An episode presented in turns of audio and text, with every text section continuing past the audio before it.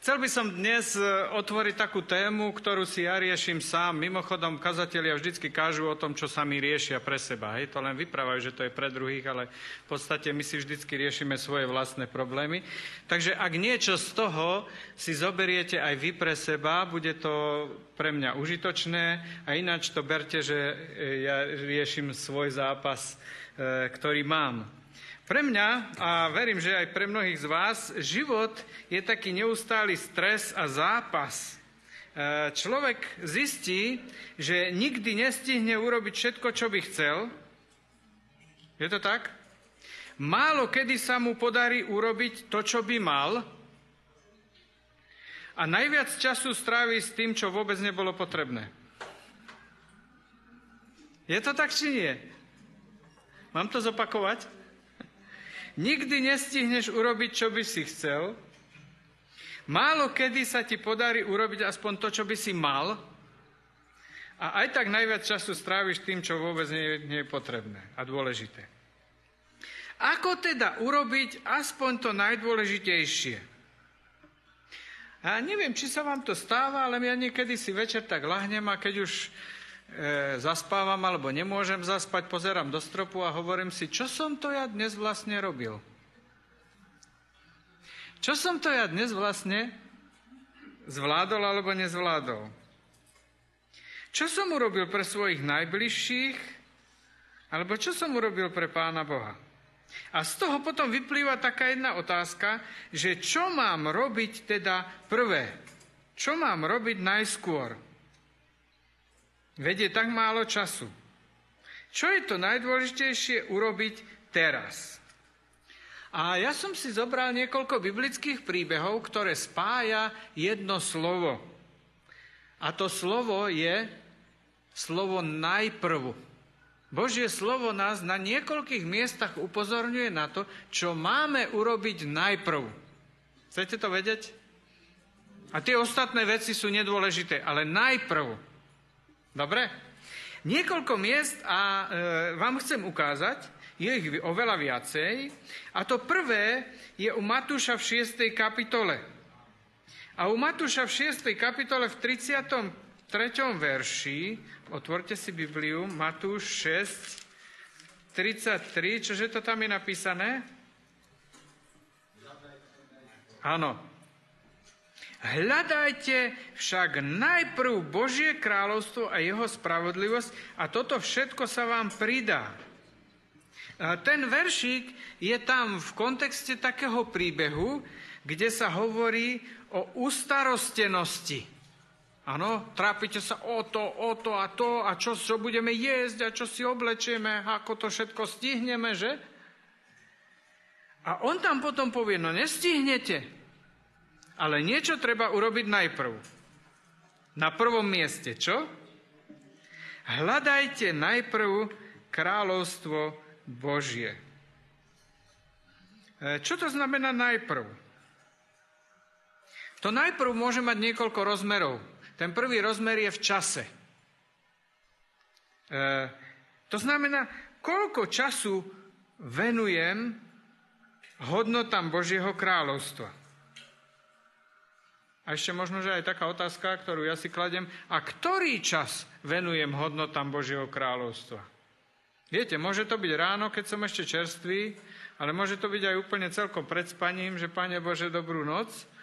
Neviem, či sa vám stalo už také, že ste aj zaspali na kolenách a potom ste si povedali, aha, kde som to, čo som, aha, už len do postele sa prevrátiť, že?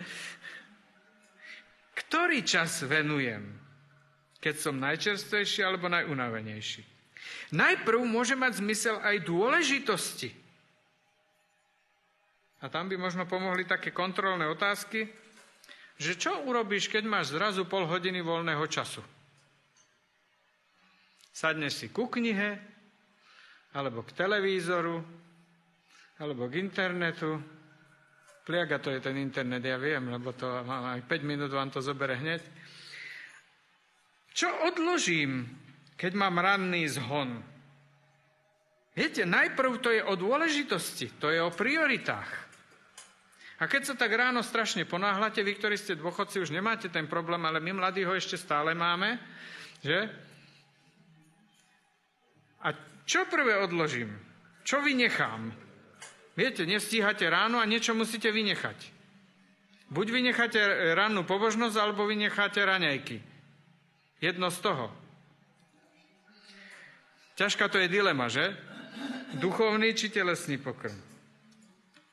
Najprv môže byť aj v nasadení, koľko energie, nadšenia som ochotný priniesť pre Božie kráľovstvo a koľko nadšenia som ochotný a energie priniesť pre svoje kráľovstvo. Rozmýšľajte o tom.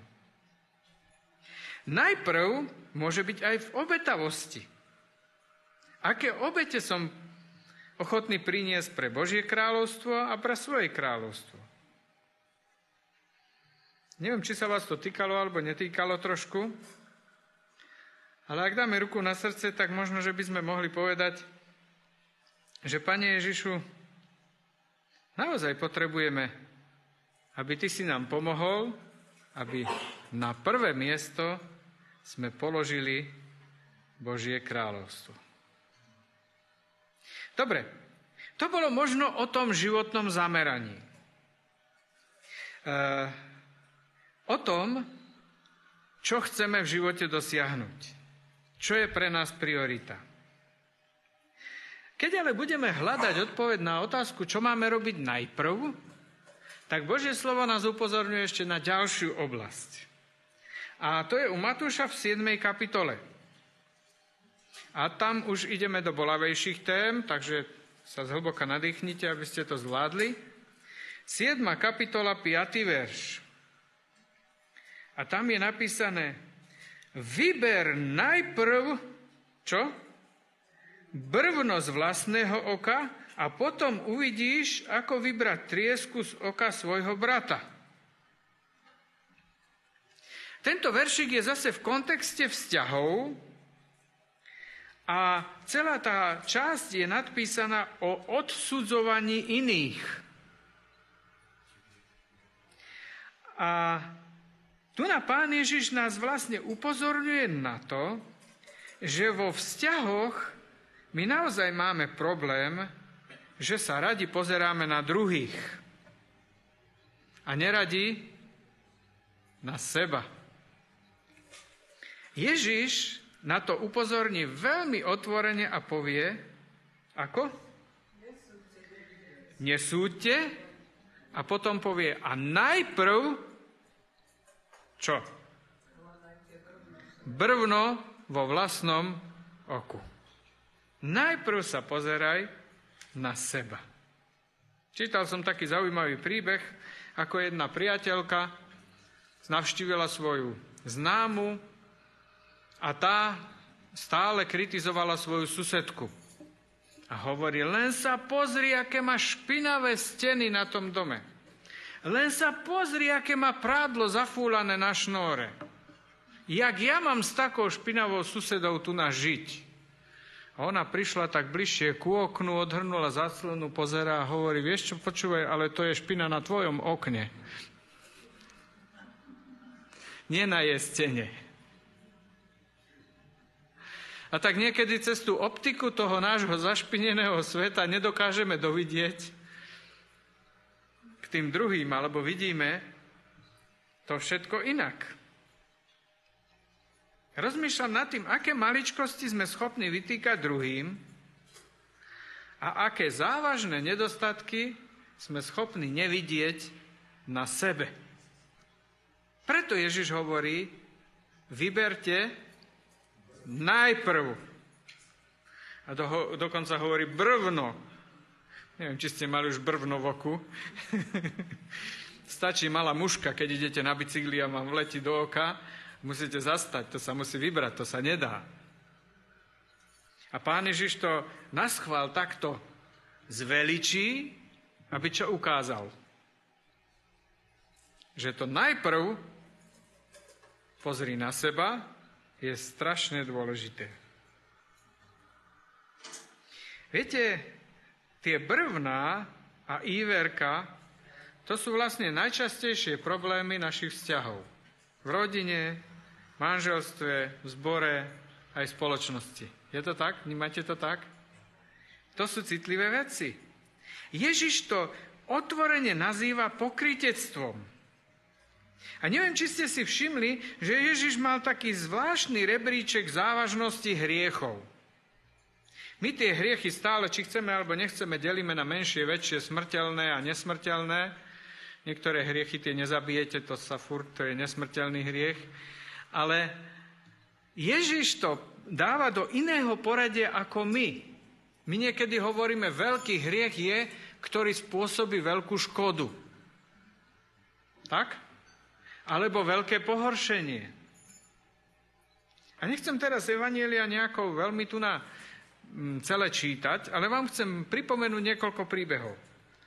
Zlodejovi Ježiš povie, viete čo? Dnes budem večerať v tvojom dome. Je to tak? Áno. Smilnici Ježiš povie, choď a nehreš viacej. Lotrovi Ježiš povie, budeš so mnou v raji.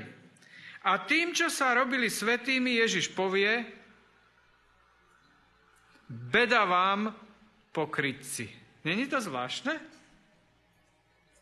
Trošku naopak. To poradie závažnosti Ježiš ako keby prehodil. Ježiš ukazuje, že ak my nemáme zdravý pohľad na seba, tak je to s nami veľmi zlé a vzťahuje sa na nás beda. Dačo vám prečítam z knihy Myšlienky z hory blahoslavenstiev. To je citát e, od sestry Vajtovej, veľmi silný a zaujímavý. Eh, je to citát, ktorý sa viaže k tomuto, eh, k tomuto textu o pokritectve a o, o napomínaní. Kristus tu popisuje človeka, ktorý rád vyhľadáva chyby druhých. Keď si myslí, že v povahe alebo živote druhého odhalil škvrnu, s neobyčajnou horlivosťou sa snaží na, chybu, na túto chybu poukázať. Pekne, že? Pán Ježiš hovorí, že povahový rys, ktorý sa takýmto nekresťanským správaním vytvára, je v porovnaní s kritizovanou chybou ako brvno v porovnaní s trieskou. Kto rád robí z komára veľblúda, nemá dostatok znášanlivosti a lásky.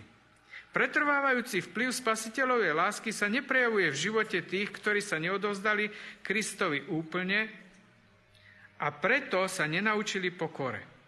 Falošne predstavujú vplyv Evanielia, ktoré človeka vedie k láskavosti a zdvorilosti a zraňujú tých, za ktorých Kristus zomrel. Podľa tohto prirovnania človek, ktorý s obľubou kritizuje, hreší viac než kritizovaný, pretože sa sám dopúšťa rovnako závažných hriechov a ešte k tomu si domýšľa a ponižuje druhých. Náboženský život bez lásky je životom bez Krista. Huh. To bolo tvrdé, že? A to je už 100 rokov staré. A tak vlastne Božie slovo nám tu ukazuje, že ak sa najprv vo vzťahoch o niečo máme snažiť, tak čo to je to najprv? Riešiť si svoje vlastné brvienko. Ja som ho trošku zmenšil, aby to nebolo až také veľké.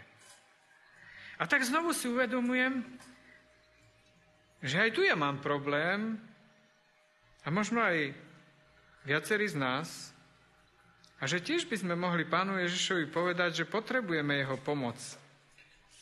Pretože skôr máme sklon kritizovať druhých a nebyť citliví na to, čo sa hovorí nám. Takže to boli dve najprv. Teraz ideme na tretie najprv. Tretie najprv nájdeme zaznamenané v, u Matúša 23. kapitole. U Matúša v 23. kapitole, e, celá tá kapitola je, e, by sa dala nazvať, že to je kapitola beda. Viete, to je v celej kapitole Ježiš hovorí tým farizejom, beda, lebo to robíte, to robíte, to robíte, to robíte. A pán Ježiš tu oslovuje náboženských vodcov, ľudí, ktorých ostatní považovali za vzor čestnosti, spolahlivosti, spravodlivosti, zbožnosti A Ježiš im adresuje celú kapitolu beda. A je tam jedno najprv. A to najprv to je vlastne liek. 23.26. Očisti najprv vnútro čaše alebo nádoby, aby sa stal čistým aj jej vonkajšok. On tam hovorí, beda vám, lebo vy čistíte zvonku a vnútri sú plné lúpeže a nemiernosti. Na čo nás tu vlastne upozorňuje? Keď som sa nad tým zamýšľal, tak, ma, tak mi došlo, že koľko námahy, úsilia, času a prostriedkov my sme schopní venovať tomu, aby sme dobre vyzerali na vonok. Teraz nemyslím len odev, ale celkovo, aby nás ľudia pozitívne vnímali. Aby sme budili aspoň dojem, že sme skutoční kresťania. Viete, pre nás Slovákov toto je úplne typické. Ja si myslím, že najtypickejšie také slovenské dielo sa volá, že Kocúrkovo, ktoré má podtitul, viete aký? Len aby sme v hambe nezostali. Hej?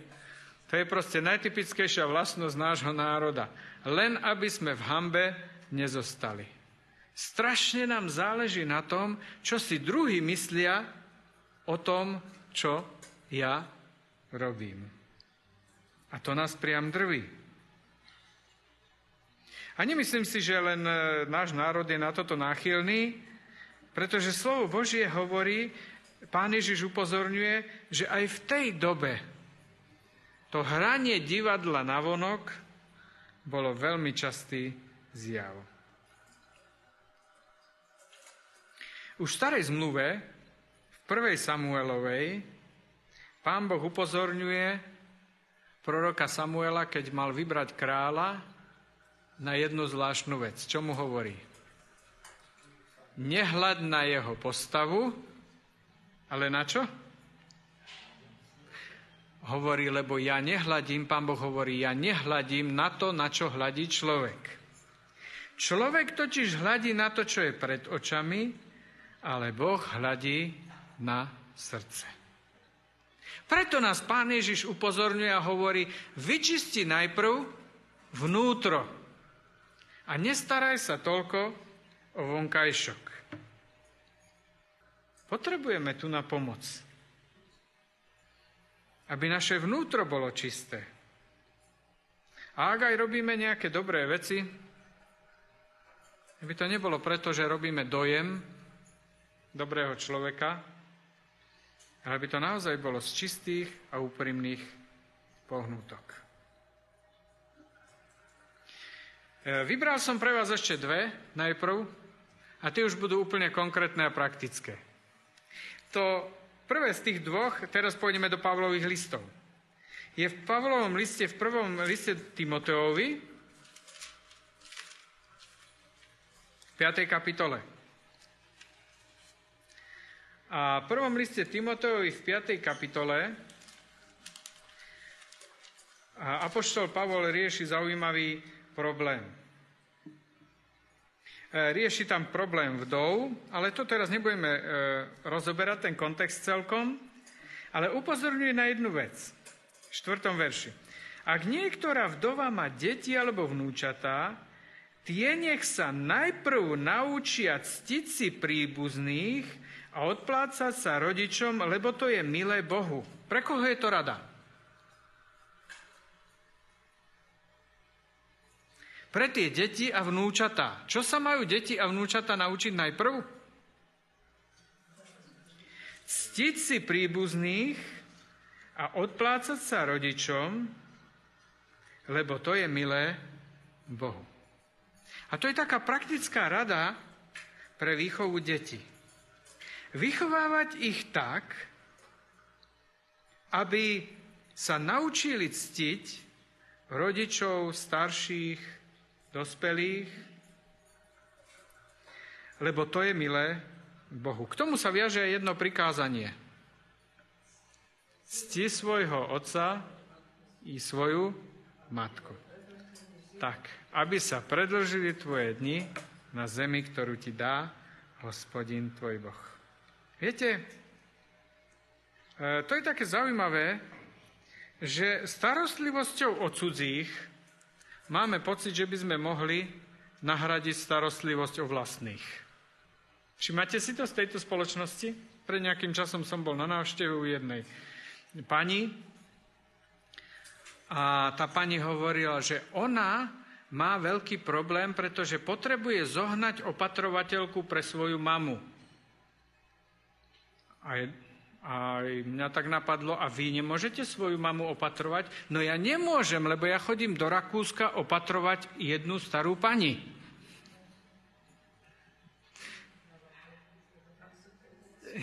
To som nepovedal, ani nepočul. Ale jednoducho, Človek uprednostní opatrovať niekoho druhého a potom potrebuje zaplatiť niekoho, kto bude opatrovať môjho blížneho, môjho najbližšieho. To zvláštna doba. A mám pocit, že to vôbec není ojedinelý príbeh. Slovo Božie hovorí, že sa máme najprv postarať o tých najbližších. Viete, Židia to mali dobre vymyslené, ešte mali aj taký termín, že korbán. Viete, čo to bol ten korbán? Stretli ste sa s tým v Biblii? Nie? Záväzok rodiny bolo postarať sa o svojich rodičov. Ale keď tí, ktorí sa mali starať o svojich rodičov, priniesli dar do chrámu, tak potom povedali rodičom, my sme už dali dar do chrámu, Takže teraz už sa nemusíme starať o vás, pretože už nemáme za čo. My sme dali chrámu. A pán Ježiš hovorí, a to čo ste si vymysleli, že? Takto zbavujete Božie slovo moci. Obetavosť pre cudzích nemôže nahradiť obetavosť pre najbližších. Ani prejavy lásky voči cudzím nemôžu nahradiť zanedbanú láskavosť voči najbližším. Preto aj Ježiš nám dnes hovorí, že zbožnosť máme prejavovať v prvom rade voči svojim najbližším. Deti voči rodičom, rodičia voči deťom a jeden voči druhému v rodine. A tak si znovu uvedomujem, že aj toto najprv je niečo, s čím ja osobne tiež mám problém. Posledný verš, ktorý vám chcem ukázať, kde je znovu jedno najprv, a také bolavé, je v liste Galatianom. Takže k tomu sa ešte dostaneme aj v úlohách. V 6. kapitole v 10. verši. A tam sa hovorí takto. Prečítam to od 9. Neúnavne konajme dobro, Galatianom 6.9. Neúnavne konajme dobro, lebo ak neochabneme, budeme žať, keď príde čas.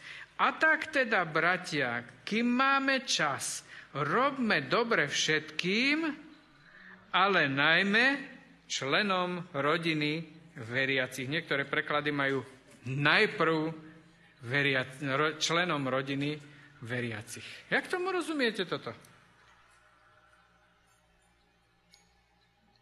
Že by ten cirkevný zbor mala byť taká vybratá skupina, kde si sami sebe slúžime. On povie, robme dobre všetkým. On nepovie, robme si dobre len my navzájom a na druhých nemyslíme. Ale on povie, nemôžeme tú pomoc a dobrotu voči cudzím tou pomocou nahradiť vzájomnú pomoc voči spoluveriacim.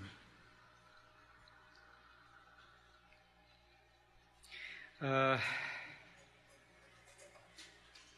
Ježiš má taký zvláštny rebríček cesty k dokonalosti.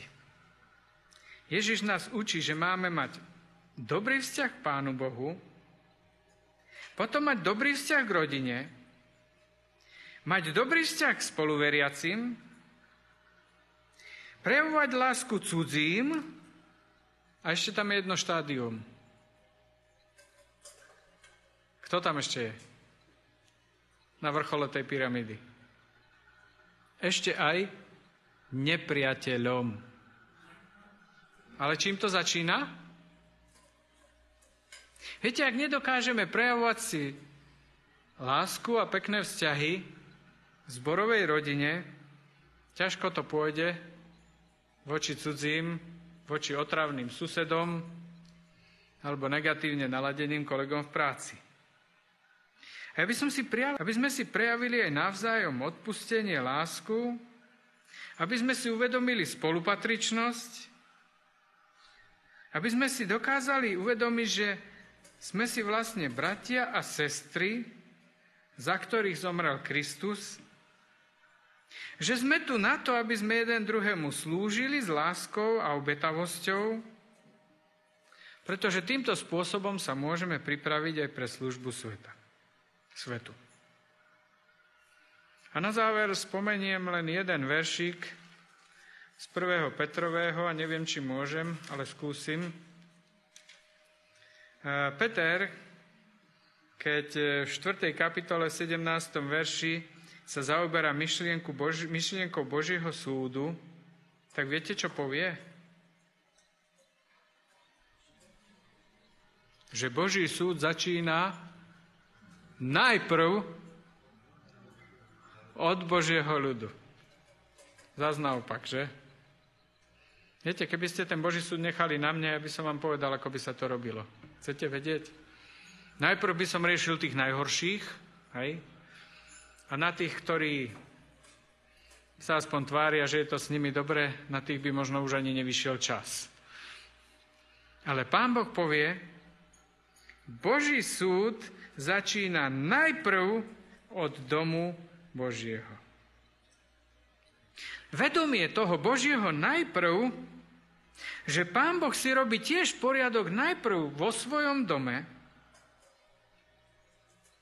nám pomáha uvedomiť si, že ako kresťania nemáme žiadnu väčšiu protekciu, len skôr väčšiu zodpovednosť. Je to tak? A tak by som si prijal, aby v našom živote sme dali veci správne na kolaje a učili sa najprv hľadieť na veci Božieho kráľovstva, až potom na svoje kráľovstvo. Najprv odstránili brvno zo svojho oka, až potom pozerali druhým do oka. Najprv čistili vnútro pohára, až potom sa pozerali na to, čo je zvonku. Aby sme najprv dokazovali pobožnosť vlastnému domu, aby sme najprv robili dobré domácim viery. A to všetko možno aj vo vedomí, že keď jedného dňa Pán Boh sa pozrie na náš život, tak najprv sa pozrie na život tých, ktorí sú domáci viery.